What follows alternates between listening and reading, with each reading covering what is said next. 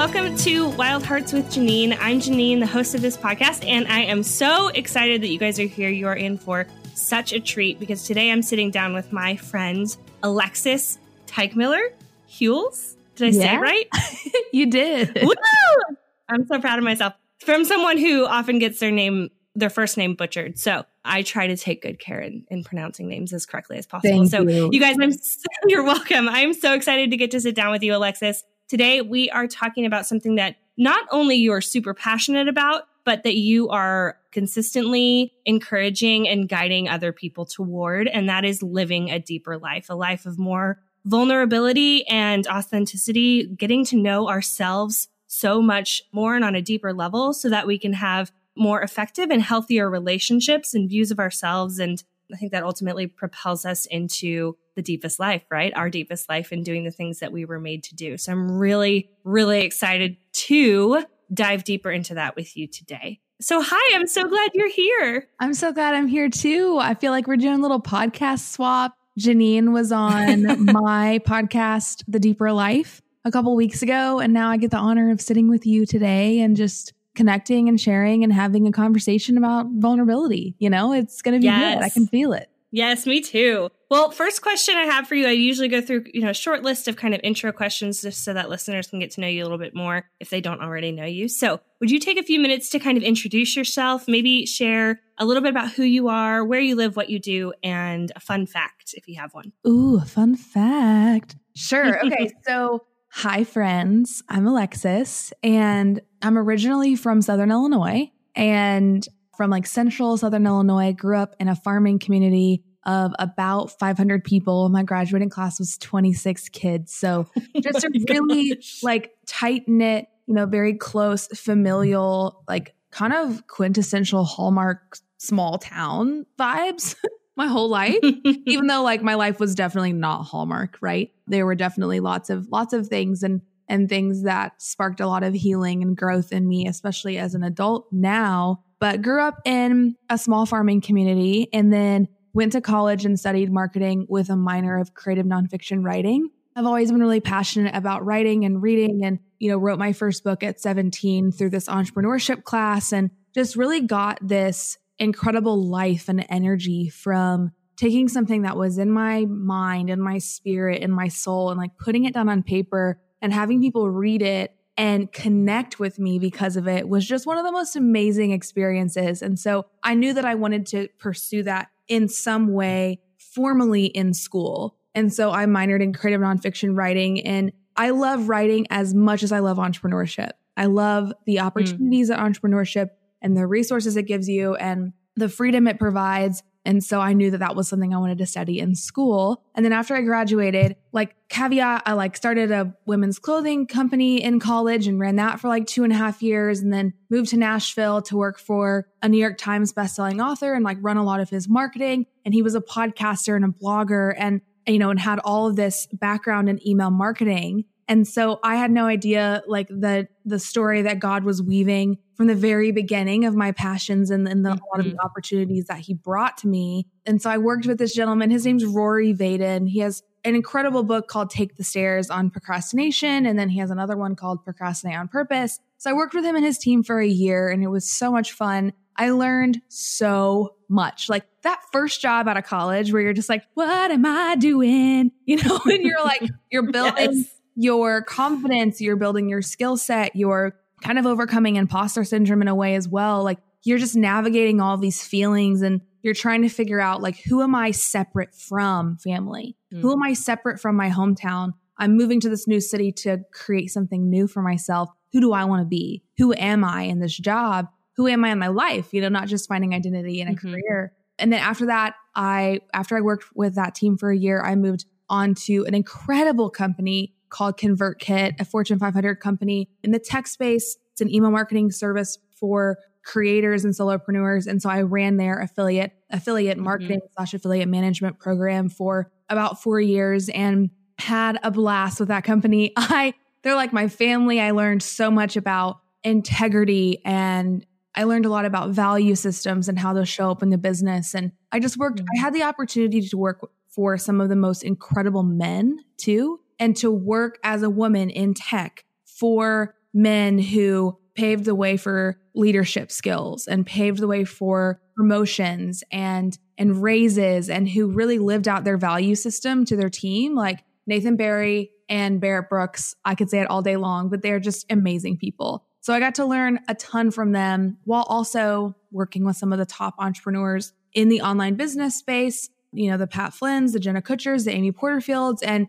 was just such an incredible experience, Janine, like working with them and their teams and seeing how they're running their businesses. And all the while in the back of my mind, I'm like, I'm an entrepreneur. Like, what could I be doing? You know? And so the whole time I was in Nashville, I started to build up my brand and I, I had a podcast called The Laptop Lifestyle for th- about mm-hmm. three years. That was a really successful podcast and really brought those solopreneurs together and really highlighted like what is a laptop lifestyler and and and you can work from anywhere. And then I kind of transitioned that into being a travel blogger and was a travel blogger for about two and a half years and worked with tourism boards with cities and states and you know car companies hotels like the whole shebang and loved that Amazing. learned a lot about myself and what i valued and then this past year actually I started the Deeper Life podcast during quarantine. It's one of those quarantine projects that you're like, let's just see if this is anything that could become something. And yeah. I had been praying and journaling for about six months for God to give me clarity on what my next steps were. And so in July of this year, I quit my job. I quit my full time, stable job to launch the Deeper Life business. And so I coach millennial women on how to create deeper connection with themselves. And I work with women one on one. I have a group coaching program. I do self connection challenges that are like more short term, bite sized challenges for women to kind of like step and tiptoe into self connection for the first time. And then I host the podcast, A Deeper Life. And so that has been amazing. And in all that time, I lived in Nashville for about five years and I moved to Houston for a year because I got married. And then my husband and I just moved back to Southern Illinois. So like big full circle. That's my that's my story. that's my story in like four minutes.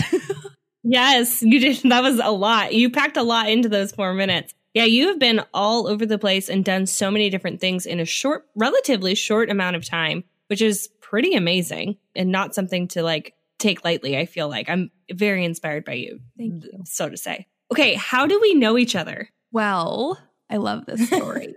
so like anyone, especially a millennial woman in Nashville specifically, I mm-hmm. 1st mm-hmm. met you through Instagram. We have a mutual friend whose name is Jessica Fralin. I love her so mm-hmm. dearly. She's like my soul sister. And she was like, Oh, yeah, she's my friend. And funnily enough, like, also, I guess this is kind of a fun fact. Even though I love to read and love to write, I'm bad at spelling. I'm like real, oh. real bad at like spelling and grammar. And it's, just, it's something that I like really struggle with and like typos and just being like phonetically pronouncing something. like these are just it's one of my one of my little quirky things, I guess, about myself. Mm-hmm. So for of course, I read the name Janine on Instagram and I was like, Gian. and so I was talking to Jessica Fralin. I was like, Oh yeah, I think I follow one of your friends. Her name's Gian. And Jessica was like, What? Who? I was like, Yeah, Gian. And she's like, You mean Janine? so embarrassed. And then I think we finally met. Jessica, I think, hosted like a blind date with a book or like something. Yep. I think we met there for the first time. And then I think we got in coffee a couple times and just like connected because we were both kind of in that like tech entrepreneurship world. And so now we're here. Yeah. What's funny is there's still a friend of mine that calls me Gian because she was at that that event at Jessica's house. And so every once in a while, she'll be like, Gian. It's just so funny. And I mean, uh, not uncommon. My name is strange. And I think the double N does throw people off for some reason. So it's all good. Thank you. I guess I'm in good company a, with people. you are. And it's a, wrong.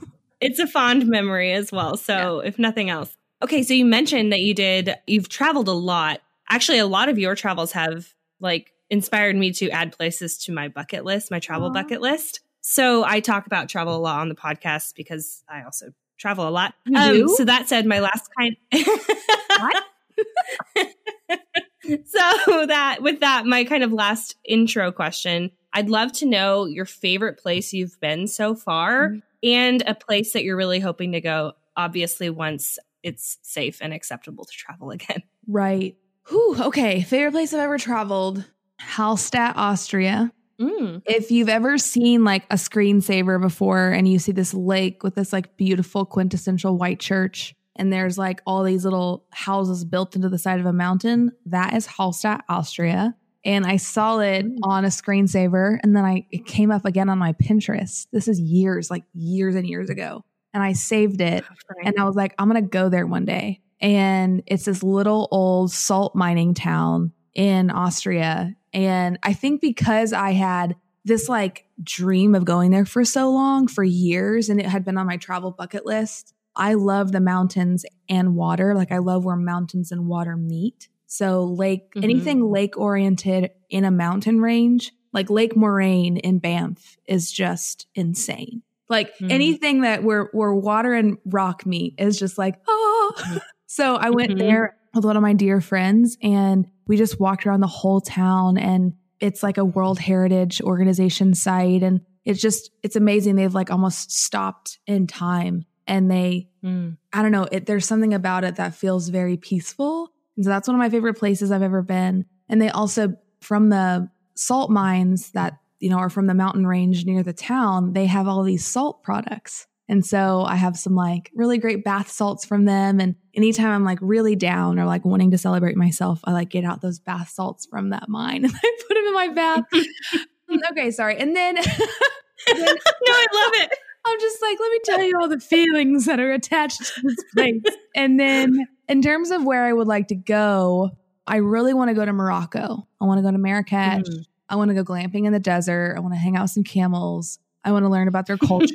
I've never been to Africa. And so I think that would be a really great place to start. They have all these like these quarries. I don't know if quarry is the right word, but they have these like these areas where they have all this dye and they have this massive area where they're like dyeing leather and dyeing different mm-hmm. like they're, they're like do a lot of things handmade and so i want to learn the trade i think it's just interesting and i've watched a lot of vlogs on it and that's one thing like if there's a place that interests you I highly recommend going to YouTube and watching some vlogs on it yeah. to like actually see not just pictures, you know, like Instagram and Pinterest yeah. can be a little deceiving. And so I like going to YouTube and watching vlogs. And after watching like no joke, probably 30 vlogs of Marrakesh mm-hmm. and Morocco during quarantine, I was like, as soon as Morocco opens up, I want to go.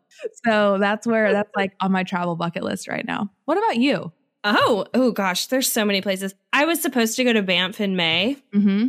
Womp womp. Obviously, wasn't able to go, and I haven't been, and I've, it's been pretty high on my bucket list for a while. So that's one I definitely want to go back to. I was also supposed to go to Europe for Christmas. Womp womp. Not doing that either. So I wanted to do a little bit of Eastern Europe. I didn't get to see as much over there the last couple trips I did. So I wanted to go to Prague and Budapest and some other places in Eastern Europe even potentially up to kind of Scandinavian region. So those are still pretty high. I also really want to visit Australia. So, mm. and New Zealand. Same I mean, the thing is, I feel like anytime you ask, my answer is going to change. yeah.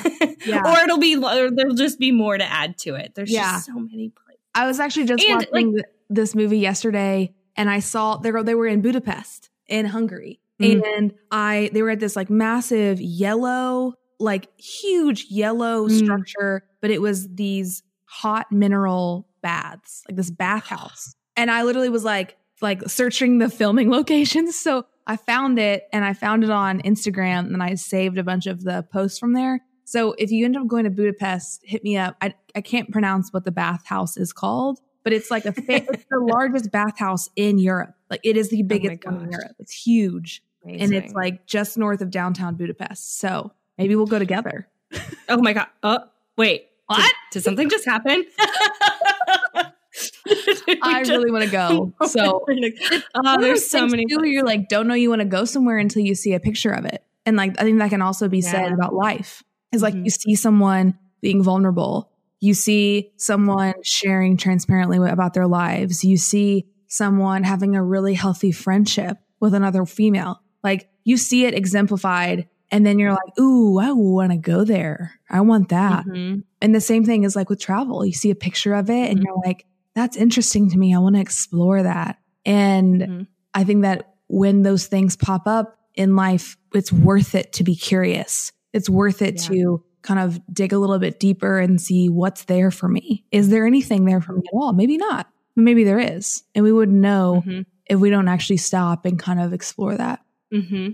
Well, that was the perfect segue, I will say, right on into our topic. You mentioned this earlier, but earlier this year during quarantine, as I think many of us who maybe get bored just being at home all the time and or we have just ideas running through our heads, ideas of things that we could do or build or create. You had a quarantine project. I had a quarantine project. We all like there's a lot of us who were like, I should just do this thing while I have the time. You started a new podcast as you mentioned earlier called the Deeper Life podcast. I want to hear a little bit more about why you're so passionate about others living a deeper life. Can you tell us a little mm-hmm. bit about that? Yeah. I think from a really young age, maybe it was growing up in a small town, I just felt like there was a lot of performance. There was a lot of like acting like everything was okay or or just mm-hmm. trying to like, you know, not make a scene or not say that you weren't doing okay. Like it's just very normal in society in general to say, "Oh, how are you doing? I'm doing great. How are you doing?" You know? And even at the beginning of this podcast before you hit record, you were like, "How are you doing?" And I was like, "I'm okay. How are you?" And then you're like, "I'm okay." And then we talked about why we were just okay and normalizing yeah. that amongst connection with people instead of just always this surface level, I'm good. And I think that that coupled with a few other things in my life that were traumatic or relationships that were, you know, trauma inducing, I learned to hide a lot of my feelings. I learned to suppress. I learned to control as an eight on the Enneagram vulnerability and being betrayed is kind of one of our biggest fears. Like being vulnerable is not something that we gear towards very easily. It's something that we and I find a lot of resistance in. And so, of course, like the things that scare us the most, I also think that there's a lot of curiosity there. And I, when I moved to Nashville in particular, I kind of mentioned this earlier, but because I was away from the family unit, because I was, mm-hmm. you know, stepping outside of going to church because that's what my parents did. Even though they raised me to be a Christian, I wanted to figure out what was my faith. You know, what's my mm-hmm. personality? Mm-hmm. What are my viewpoints? Who am I? You know? And I think in search for that question, I realized that vulnerability was a bridge to connect with other people. And a lot of mm-hmm. times we want to tackle life events and we want to tackle our work and our family and our relationships kind of with this island mentality. Like, I'm an island, mm. I've got it all figured out. And we're such an individualistic society as well. You know, we used to be yeah. in tribes, we used to have a, this kind of community unit. Everyone kind of had something to contribute. And, and it was all this like well oiled machine working together as a community. And now with access to so many things, we have mm-hmm. a very individualistic and we can figure everything out ourselves. And so as amazing as those things are, there's always two sides to something. And one of the downfalls to that kind of ideology and mindset is that my stuff is my stuff. And so I can figure it out. I can do whatever I want with it. And mm-hmm. even though I might project it on other people, even though, you know, my trauma might affect my behavior, mm-hmm. that's mine. And I don't want to share that with anyone or let anyone know because then I don't want to seem like I'm weak or God forbid someone think that I need help. Oh, mm. you know? and so and so, because of that, and because of the work that I've done with my own self and really recognizing the role that vulnerability can play in my relationship with my partner, in my relationship with my parents and friendships, in my career, even like what I do for my job, my relationship with my body, how I feel about my body, everything is connected to this, this level of intention and really getting down and being honest about mm. how we're doing and being honest about where we are and what we're holding on to and what narratives that we're saying that aren't true, that aren't rooted in truth. They're rooted in lies or they're rooted in someone else's narrative that they put on us whenever we were 13. And we carry that around like it's our truth and we wear it like a badge of honor when really it's taking us away from our purpose. And so when you dig into things like that, you realize that it's not just me. You know, it's not just me that struggles with vulnerability or being transparent or healing or managing trauma or therapy or all the things like my mental health. Yeah. It's something that so many people struggle with.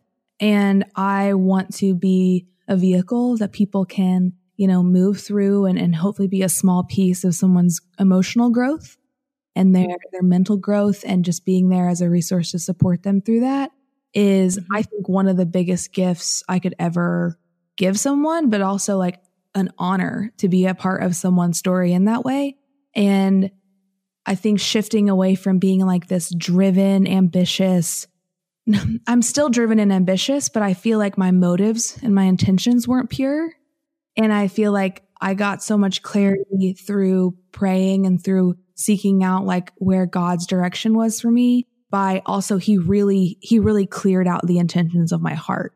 And I feel like mm. there's a lot of pureness here and there's a lot of like really really good intentions here that even 4 years ago I never would have accessed. Does that make sense? Mm-hmm. You know, like mm-hmm. we just get so mm-hmm. twisted on why we do things. And this mm-hmm. work is as much as it is for me and it's my own journey, this work is to really help and serve other people. Yeah. It's not to really build me up in any way. And that feels really good. Mm-hmm. Well, I'm right. And you can't, what's beautiful is as far as you've journeyed, you're able to help others journey as well. Like you couldn't right. take them somewhere you haven't been. So kind of, kind of in that vein, I'd love to know a little bit more about how have you become, gosh, I guess just more comfortable with stepping into deeper vulnerability? And then what have you kind of learned from doing that? Yeah. In terms of the how, I think a lot of it took time, me getting to know who I was. You know, like who is Alexis? What does she think? What does she feel? How does she process? How does she cope? How does she numb? How does she mm-hmm. celebrate? You know, like, how is she motivated? Is she internally motivated? Is she externally motivated? And really just taking the time to get to know myself in that way allowed me to have more confidence when I did speak up. And it really taught me how to advocate for myself, advocate for my needs, and to like just have confidence in saying, I don't like this, or this feels mm-hmm. forced, or please don't speak to me that way, or please give me a raise or. I'm going to set a boundary here. And so when you know yourself in that way, you can then exercise that advocacy and that connection that you have with yourself. You can exercise that externally in the form of a lot of different ways. Mm-hmm. And so if you ever have that feeling of like, I don't know where I'm going, you know, I feel like maybe I should move. Where should I move to? I feel like I'm, I'm stuck in my career. Where do I want to go? I have these passions, but I'm not sure if they're anything. This friendship makes me feel really crummy. What do I want to do about it? And when you have this deeper connection with yourself, you can navigate those questions. They're not easy questions, but you can navigate them much simpler, like much simply because you've already done the like foundational work to know who you are. And so you can give yourself more clarity and more confidence as you navigate through that. And so like therapy was a huge part of my process in this and reading a lot of books and reading a lot of self development books, but also psychology books those have been really helpful and listening to podcasts and like figuring out what's, you know, someone's method for coping or processing doesn't have to be my method and really detaching this idea of perfection and detaching myself from the idea that you have to do it this one way. There's lots of ways we can access healing and there's so many ways we can access vulnerability. And so when I talk, this is my way, it doesn't have to be your way, but I think what really woke me up in a lot of ways and things I learned is that vulnerability can also, for me, be performative, you know? And so mm. a lot of like writing and, you know, being vulnerable and sharing online has become like such a normal thing to do. And it can also be like a way that you're connecting with people, but it also can be like a little bit performative and something that's like, oh, well, everyone's sharing, so I'm going to share. And so it really gets down to the intention of your heart you know, am I sharing this vulnerable thing because it's the popular, trendy thing to do? Or am I sharing and being vulnerable because I want to help someone and this is how I process and, and I want to do this mm. out of service, not out of this like, aren't I cool? Aren't I trendy? Aren't I doing the right thing by like sharing all of my feelings? And so it took me like even through traveling and taking all these Instagram worthy pictures and you know, just working through this tension. I felt a lot of tension internally of yeah. not feeling like I was really being myself. I felt like I was kind of performing in a way and feeling like I had to meet this certain standard that no one put on me but myself. And um, unfortunately, actually, two days ago marked two years, but two years and two days ago, one of my best friends unexpectedly passed away and her heart just stopped. She was a teacher. Her heart just stopped in the classroom at her chalkboard or at her whiteboard. And, and, it, and it was, it was life shattering to me because at that point we were both 25 and, you know, I just, you know, when you go through loss and grief, it has a way of really waking you up to some ideologies that you're living under, these narratives that you're living under that are just total crap. Mm-hmm. You know, I'm just like, why does this crap matter? Why do likes and mm-hmm. Instagram and all of this stuff, like, especially the millennial generation, like, we just get so warped on mm-hmm. it and we find a lot of our value in it. Or what, or if even if you're not on social, what other people think about us. Like, that's going to be there mm-hmm. whether you're on social media or not. And I think unfortunately, losing my friend Abby taught me a lot about the way that I was living that wasn't really filled with a lot of joy or compassion or empathy or intentionality. It was just like, we're on to the next thing. Boom, boom, boom, boom, boom. Like we just mow down, we mow through, we push through our feelings, we push through our trauma, we just, we suppress, we control when things feel out of control. And those are patterns and triggers that can manifest externally in a lot of different ways if we don't focus on how to heal them. And so losing her was like the ultimate trigger to all of these other traumas that had been stacked up on top of each other that I didn't really heal from. And so mm. at that point, it really just kind of broke down all the crap. And I was like, I'm just going to, I don't have anything to prove. My life is short. My life is short. What do I want to do with it? Mm-hmm. How do I want to treat myself? Mm-hmm. How do I want to treat other people? How do I want to serve? Who do I want to be? Like, let's get clear on this because I think it was such a wake up call for me that it really encouraged me in a kind way to be brutally honest about where I was finding my validation and where I was finding my value. And sometimes it takes those traumatic life events to wake us up in that way. Yeah. Oh, that's hard. But I I can't imagine that kind of loss at all. And I love that you you let yourself fully immerse yourself immerse yourself in that reality that you were living in and the I guess just the the catalyst that it ended up being for you yeah. in that season of your life. And obviously, you know, when we look back any any time we can look back and see how God uses things good things and really hard things right. to take us on a very specific journey, bring us to where we are and eventually where we will be. Right. And so it's beautiful to see that something so awful and and unfair could still help guide you into this space that you find yourself in now where you get to help others step into deeper living which i think is beautiful and i think really honoring too to you. your friend that you lost. I'm really sorry about that. That's that's awful. really sweet of you. I really appreciate that. I think at that very moment in my life, I was on like four to five different planes to different places every month. Like I was never mm-hmm. present. I was never home, even though I lived in Nashville. And I think I kind of glorified the busyness and glorified the hustle. And, and then like when, when she passed away, my life just kind of stopped and I just sat with my friends and we grieved and we mourned for weeks. And I came back home and lived with my parents for like three or four weeks just to kind of be with people that knew her and that could grieve with me and, and sit with me in that. And it was really a wake up call of like, oh, I just canceled everything and like nothing stopped.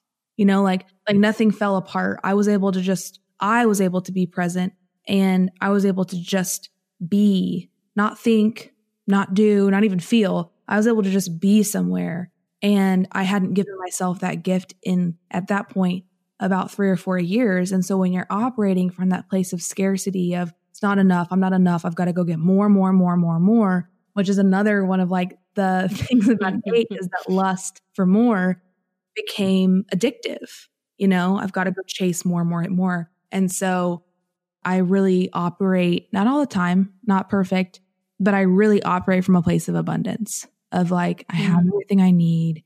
I am safe. My family is safe. I am healthy. My family is healthy. Like I work through these things of like, I am financially secure. And even on days where I feel like I might not have enough or enough in the eyes of society or the standards mm-hmm. of whatever whatever elusive standards that we're supposed to be living by. you know, sometimes I don't feel like I have enough or I haven't achieved enough or I haven't, you know, accomplished as many things as I wanted to. And when you kind of switch that lens from the scarcity mindset to this idea and lens of abundance, it also takes off a lot of pressure. You know, yes. we put so much pressure on ourselves. And so it allows us to ease that up as well. I'll say as a four in on the Enneagram, um, I come from a place of like something's missing all the time. Mm. There is something that's missing. Everyone else seems to have it or have, fa- have found it, but I there's just always this. And so, in scarcity mindset has been something I've struggled with for my, uh, my whole life, really. Mm-hmm. And it has been in this the last maybe 12 to 18 months. There's been a lot of kind of heart work that I've been going through of kind of flipping that script and and trying to every day instead of thinking about what I don't have or how not enough something might be, living out of a place of abundance. And I think too as believers, like we have we're told that we are given the abundant life in Jesus. And so but it's hard when we live in a world that's telling us whether it's explicit or not, we should have this, this, and that, or we should be climbing this ladder or chasing this thing or like mm-hmm. you should mm-hmm. never be satisfied you should yeah. always be you know on to the next and there is some real beauty in grounding ourselves as humans as women and as believers like in the fact that we have everything we need because the truth is we actually don't need that much what it really does come down to is health safety and relationships like mm-hmm. those are the most important things and i would argue the things that we really need over everything else. So yeah, I, completely- I relate. Yeah. Everything you were saying, I was like, yes, yes, yeah. yes, yes. Okay, so I feel like the words vulnerability and authenticity have kind of been like hot words the mm-hmm. last few years, especially on things like social media where we had what was it? Like hashtag live authentic was really big for a while.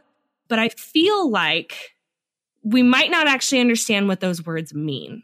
Like on mm-hmm. a surface level, we might be like, oh yeah, I'm be, you know, this is vulnerable. This is authentic. But I would love to know, I'm just genuinely curious, how would you define those words? Or how maybe would you mm-hmm. differentiate what they they really are or really could be from what might be kind of projected on in technology and social media? Yeah, I think that, you know, everyone's relationship with vulnerability is so subjective and it's something that is very personal. And so someone might say, I'm feeling, if you ask me how I'm doing, and I say, you know, I'm actually having a really hard day, and, you know, here are two reasons why, that might not seem vulnerable to you. That might just be like, oh, they're being honest, we're friends. But to them, that might feel like the hardest accomplishment of the day is to actually tell someone how they're doing. And so I think it's it's hard to label like blanket statement vulnerability because it is such a personal experience for everyone. And, you know, there are layers to vulnerability as well, like saying, like, I struggle with depression. Okay. That's a layer of, of vulnerability of saying, like, this is a true statement about my personal life. And then another layer deeper is like, this is how my depression manifests. It manifests in these ways. This is how it shows up in my life.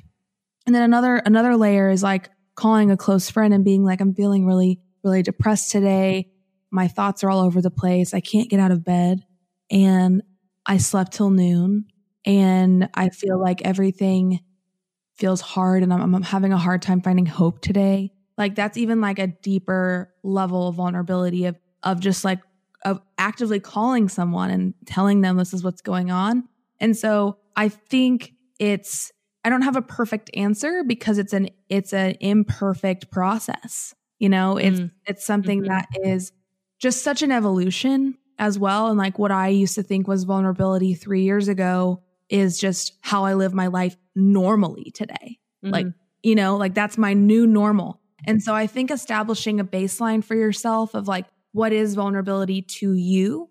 What does it look like? What does it sound like? What does it feel like? And that way you can establish a baseline. And then from there, you can find individuals in your life that you trust and that feels safe to you where you can go deeper in those layers of vulnerability.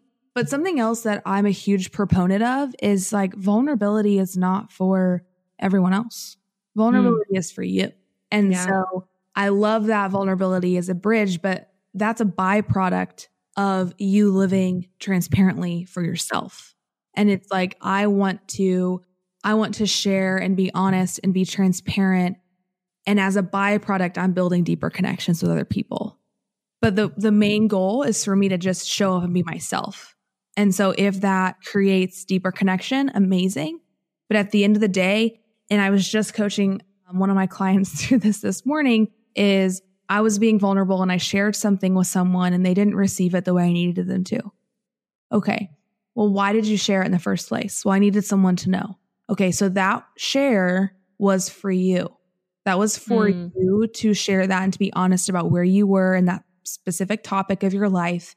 And even though they didn't receive it, didn't validate it, didn't take you seriously, the work is in the share. Now, Mm. the responsibility of holding and caring for someone else's vulnerability is someone else's responsibility. So if I share something very personal and something very hard that I'm going through right now, and you don't receive it, you're not in a good headspace, you are Mhm. having trouble with empathy, you've never been there before, so you can't empathize, and you don't receive it in the way I need you to, that's still something that's your responsibility to manage, not mine. Mm. I can't make you clearly understand my vulnerability and how hard it was for me. And so that's why if you can also shift and realize like my transparency is the way that I live. My vulnerability is who I am. I am a vulnerable being. That is because that is a part of my identity. It's a part of my value system. And when you can operate from your value system, you are in alignment with your values, therefore being authentic to self. And so I think that's what authenticity really means is like I'm being, I'm living in alignment with my value system. Therefore, I am being real and being authentic to myself, not for someone, but to myself. And I think that Mm. we get that twisted, especially when Mhm. it comes to like social media and and even just being in real relationships with people is we put so much of our ability to share on someone else's plate. Well, I don't want to share because they aren't going to. Well, I don't want to be honest because they won't. Okay. So that like when you when you hear those narratives then you can start to kind of unravel and say, "All right, this share is not for them. This share is for me." And so, mm-hmm. however, if it's a pattern, if it's a pattern of behavior with that person, not an isolated incident, always there's a difference. If there becomes a pattern, then a conversation could be had. Hey, Yep. I'm noticing that when I bring this up with you, your response is XYZ. Let's dig into that. I'm mm-hmm. curious. Is me sharing making you feel uncomfortable? Is there a better way that I could communicate? You know, like like just breaking down and, and having a, you know, my tone, my energy is even. You know, it's not accusatory, it's not defensive, because I know that my vulnerability is mine. And one, not everyone deserves it. Two, you know, those layers of vulnerability. Not everyone deserves like layer three. You know, those are my like my close, close friends. But I would say in general, like thinking through your relationship with it and then the expectations that you put on someone else for managing your vulnerability and how that Mhm. impacts the way that you live your life and the way that you share. Mm, yeah, that's good. That's really good. I'm gonna when this episode comes out, I'm gonna re-listen to that chunk because I need to write down some notes because that was really good. How would you say that like choosing a more vulnerable life or choosing to live a deeper life? How does choosing to do that? How can it lead to like real emotional growth? Mm-hmm. Well, I would say it's a process. It's something that there are going to be days where you're like, I'm doing it, I'm feeling it, I'm feeling stretched, I'm not feeling broken. You know, I don't feel ripped, I feel stretched. And that's Mm. like that's where you're you're kind of practicing, you know, like just like when you're at the gym and you you're doing specific movements or you're doing squats or like whatever, you're doing this practice of this motion. And Mhm. over time it becomes easier and you're able to lift more and you're able to add more to the to the bar because you've built up this kind of strength towards it. I think the same thing Mhm. kind of can be said to emotional growth is, you know, start with something small. You know, I always encourage clients to look at their defining moments and identify defining moments from your childhood, your teenage years, and then your adulthood. And then from each of those categories, I want you to pick three defining moments. I want you to pick out a prominent emotion that you felt from that defining moment. And then I want you to write out what that moment taught you or the narrative that that created in you now as an adult. And when you list out these defining moments, that's a great place to start is just like figuring out what those are and how they're still showing up in your daily life, stuff from your childhood, mm-hmm. stuff from your teenage years that's manifesting now as an adult. And mm-hmm. that's a, like, in terms of the journey, even just looking into your past and saying, what is here that I have not dealt with before mm-hmm. you even like try to go out here and just have the most emotional growth and you're just chasing it down. I think a lot of it is not sexy. It's not this formulaic thing. It's sitting with yourself by yourself, putting pen to paper and thinking through the areas of your life that need healing, relationships that need forgiveness, things that need to be reconciled, trauma that needs to be maybe going and seeing a therapist about and, and going through therapy for that specific issue.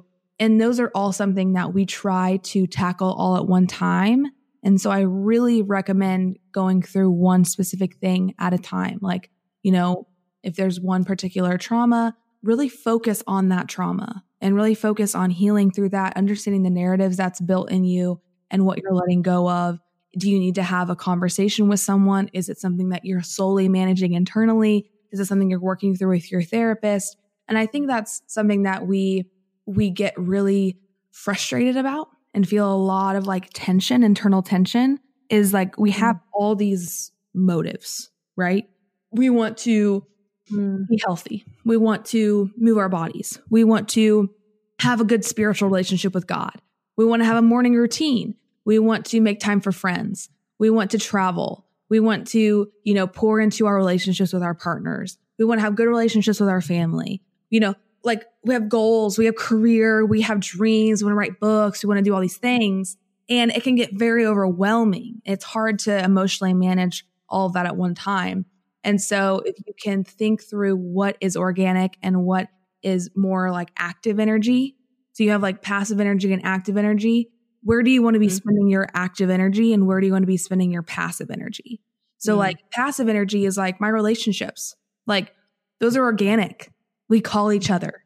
We, you know, I'm not like actively trying to fix something, forgive something, reconcile, have hard conversations, like work through emotional trauma with my friendships because right now, as a result of doing that work, my relationships are pretty good and they're great. And so that they're in that organic place where everything that grows from them is natural. Does that make sense? And then you have this like an active energy where like, okay, I'm going to therapy to work through these specific issues because I want to put active energy into them. I can't be passive because if I'm passive mm-hmm. with these things, they can manifest in other ways. I'm not healing. And therefore, I don't yep. feel like I'm growing and becoming who I want to become. So I, I think it's it's kind of a multitude of layers, but I think for me lately, I have tried to manage so much emotionally that it can get overwhelming and then I do nothing. and then I'm like, then my narrative is like, oh, you're so lazy, you know, you're so, you're not doing enough. And I don't want to just be productive. I want to feel things, you know, I want to heal. And healing and vulnerability and transparency are not boxes that you can check. Forgiveness is something you wake up every day and you decide. So is love. So is vulnerability. Like these are things that are becoming practices of our value system. And for a long time, I treated these kinds of things like a to do list. You know, mm. healed that, healed that, check, check, check. And, you know, there wasn't a lot of intentional heart behind it. And so if you can also get in that mindset, just like we do with work, is like, we got to churn through, we got to we got to work through this. We made the list. We know that it's there. We want to accomplish it. And now it's taking the time to be intentional with where you're putting your energy and where it might go first. Mm-hmm. I think there's something to be said about not just knowing the uh the wounds you might have or the narratives that might be from your childhood or your teenage years or whenever that might be trickling into or guiding you currently right now. There's something to be said about writing them down because it's one thing to know them. And I feel like, I don't know if you saw my face when you started talking about writing things down. I was like, oh no, I feel like she's speaking to me because I feel like I, over the last few years, especially, have learned and realized a lot of those things about myself, but I have not written them down, or maybe a couple of them. But there are some that I've re- realized probably over the last six to eight months during quarantine, to be honest with you, because I've had, I live by myself and I'm single. So there's like a lot of time to just think about myself and like my history and my past and where I am, what I want, you know, all that sort of stuff. So I think I've some of those layers have been revealed, levels have been reached, maybe is the way we could say it. And there are some things, yeah, I've realized like, oh, I need to and I want to go talk to somebody about these things because I mm. think I've always known them at the back of my mind. But they now, when I've had the time to really just kind of face them head on, not necessarily deal with them, but like recognize them for what they are, I want a professional to be able to speak into it. I feel like I'm, I'm gonna I'm gonna show up and just be like, here are all the things. I know there are deeper issues, and I'm sure you'll help me get there. But here's what I know of right now. So anyway, I'm proud of there's something to be said work. about thanks. It wasn't the plan, but I think no, it never is. And I feel like it was a moment of God saying, like, hey, yeah, you've known like some of these things, but you just like haven't wanted to deal with it. So here you go here's some uh, undistracted time mm-hmm. where you can. So, anyway, here's some accountability I'm putting out there. Somebody check in with me when this episode's live and ask if I've gone to see a therapist yet because I really oh, have been wanting to do it for the last couple weeks. It's interesting that you bring this up because I'm in the same place. When I was in Nashville, I saw an amazing therapist. And when I moved to Houston, I felt like I was in a really good emotional place. And then this past summer has not been good. And especially this fall has just been really difficult. And I have mentioned this to a few friends, and they're like, I think that you should go talk to someone again. Like, I really think that you should seek therapy. And like, and I've even said, I want to go find a therapist. You know, I want to, I want to, I want to.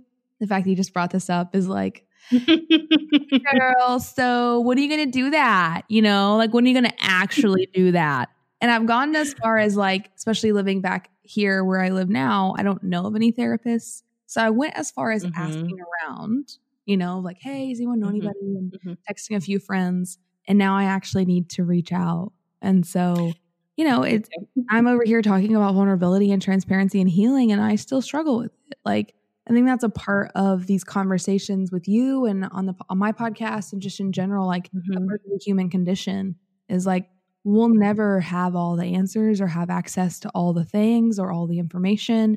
And you know, there's also a level of like, who am I in God? You know, what's God's truth about this? And as much as I can work this around in my mind, like, what does God say? What does God want me to do? And I think that was a part of why I started the podcast and really have walked down this path is I was in a long, or uh, my husband and I were long distance for about five and a half years before we got married. Five and a half years. I was like, yeah. finally, we're getting married.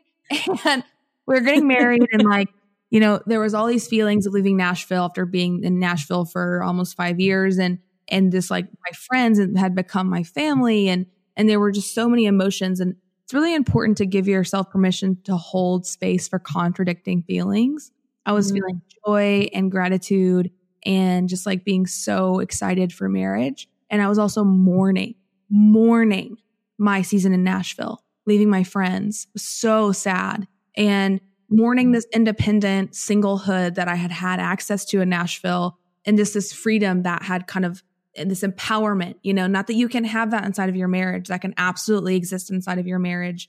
And I feel like it does for me and my husband. But there were just still those feelings of like, I'm letting go of a season. And it's important to hold space for two things. So I was planning this wedding and then I moved to Houston and I didn't know a soul. Like we had to move there for my husband's job. I didn't know anyone. And it really allowed my focus, like God gave me this focus of like, okay, for a long time, it was like my friends, travel, my career, you know, getting married, preparing to be a wife. Then I was married and I was in a new season in a new location where I didn't know anyone. And so there was this stillness for the first time in a long time, like this relational stillness where I still had access to my husband, but I was a little bit cut off from my community. And it allowed me to lean into God in a way that I hadn't in a long time, or maybe ever, honestly. And I was journaling every single day. I was like, God, I know that there's something else out there for me. Like, I know that there's something that you have in my heart. And I just, I love ConvertKit, but it's just not it for me anymore. Like, what is it that you want for me? And I prayed and I journaled for about five months. And my brother was talking to me on the phone and I was like, well, I just don't want to do anything unless like, you know, God tells me clearly. And like, I just don't want to make a next step without hearing what God wants me to do. And he was like, I love that you are in this place where you are just like desperately seeking God's clarity for your life. And prayer needs legs and you aren't moving. And you're asking for God to tell you if you're headed in the right direction, but you are stationary. And so I need oh, you. Shoot. I know. I was literally like, what? yeah. And so that's another thing that we can do is when, whenever we're so focused on like, okay, I want to grow, I want to grow. I want clarity, I want clarity. And we know what we need to do. We know what we want access to, but we are not mm-hmm. moving. Like we have not taken the mm-hmm. steps to actually move and to actually grow. And so that's why I started the podcast. I was like, okay, I guess I'll just like do this thing that's been on my heart for two years. It had been in the back of my mind for two years. And then I finally did it. And then mm-hmm. God gave me the clarity I needed. And then I quit my job and now this is happening. And so all that to say, are you moving? Are you mm. in motion? You know, are you actually taking the steps to mm. grow emotionally, to heal, to connect with God, to chase after that purpose that He has in your heart? Only He knows your desires. Like He and you know the desires of your heart. Are you moving towards them? And it took me a long time to realize I was talking about moving and I wanted to move and I was dreaming about moving, but I wasn't actually moving at all. I was just sitting there.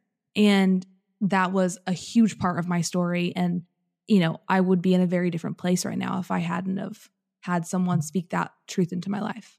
I love that tough love from your brother. That's kind of amazing. Same. Well, same thing.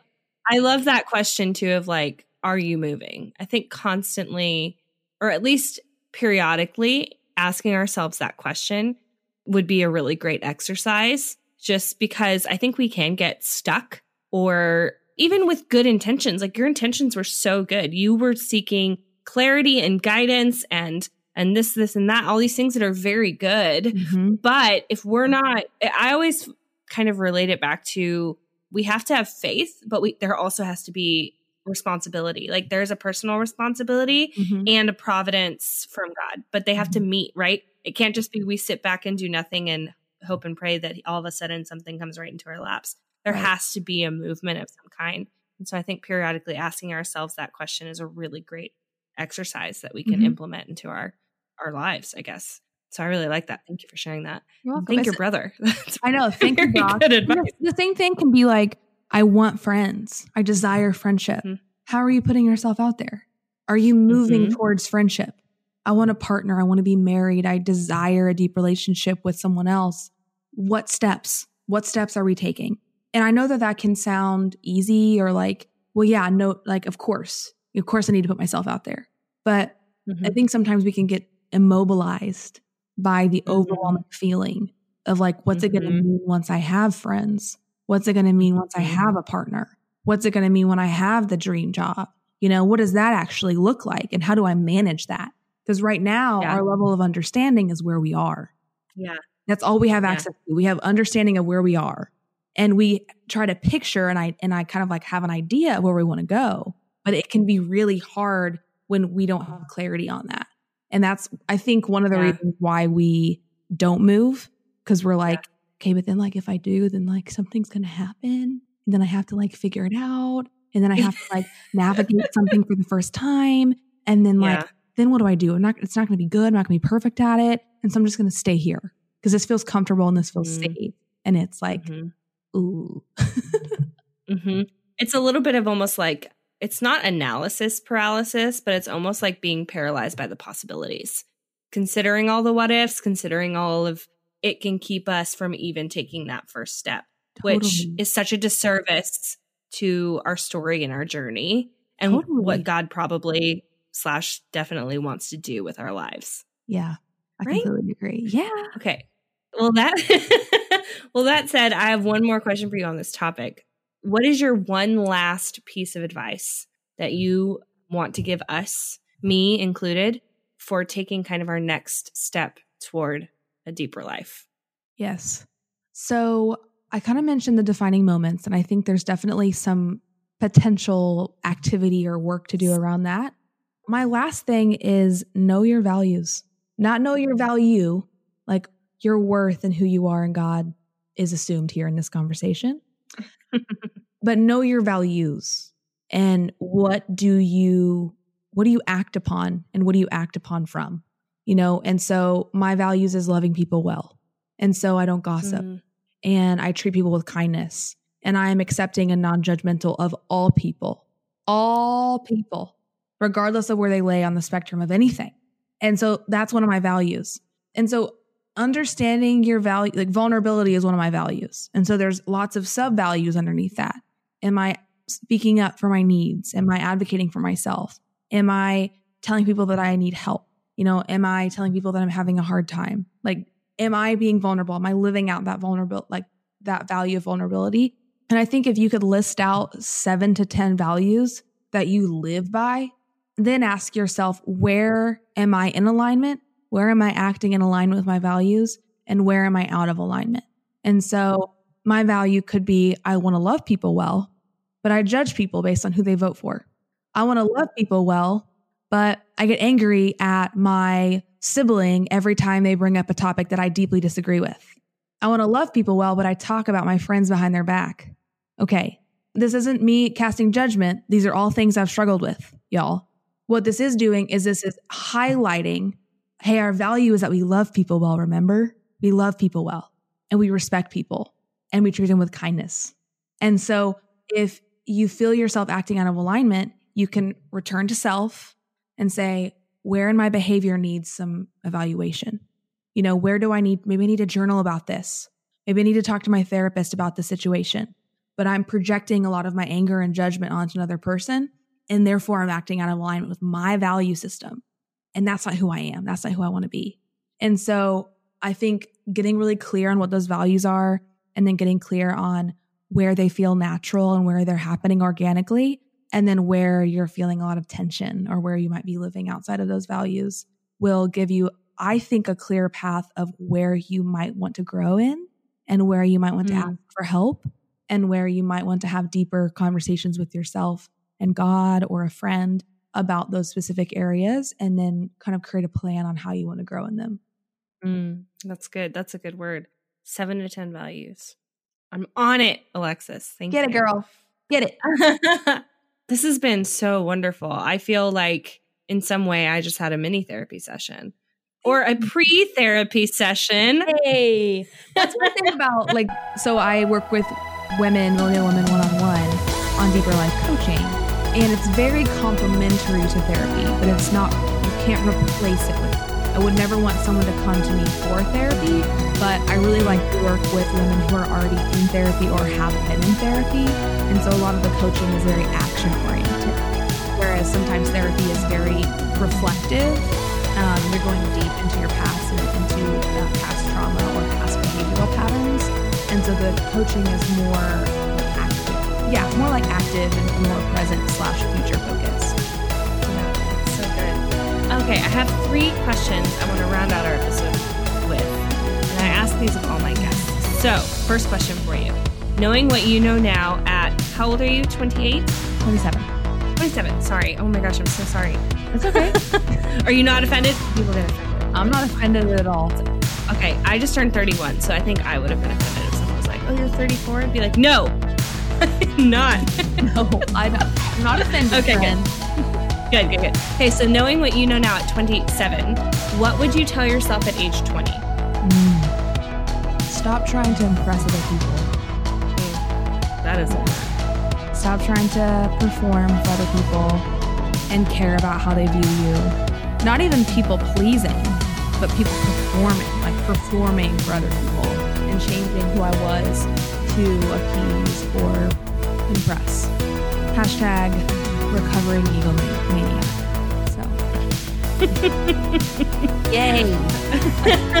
but that is such a, a true. Like I just think we we care too much. I think oftentimes. I think the older, I'm sure older people, even older than us, would say, yeah, you realize that as you as you age and you grow in wisdom. Mm-hmm. But we care too much and we do things that maybe we wouldn't naturally do.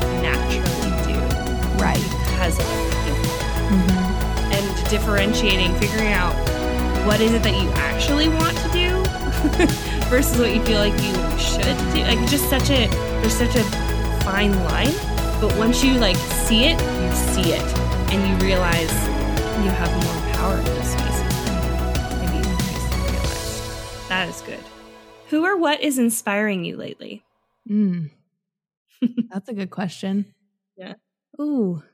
I would say this is, might sound odd, but Michael Todd from Transformation Church. He Transformation Church is out of Tulsa, Oklahoma, and I feel like he's really helped me redefine my faith and he preaches on a lot of different topics and he's so honest and transparent and talks about racism and talks about like sin in a way that is very real in today's world and not from this like feel good place of like if you just believe and you just pray, you just give it to God, like everything will be fine.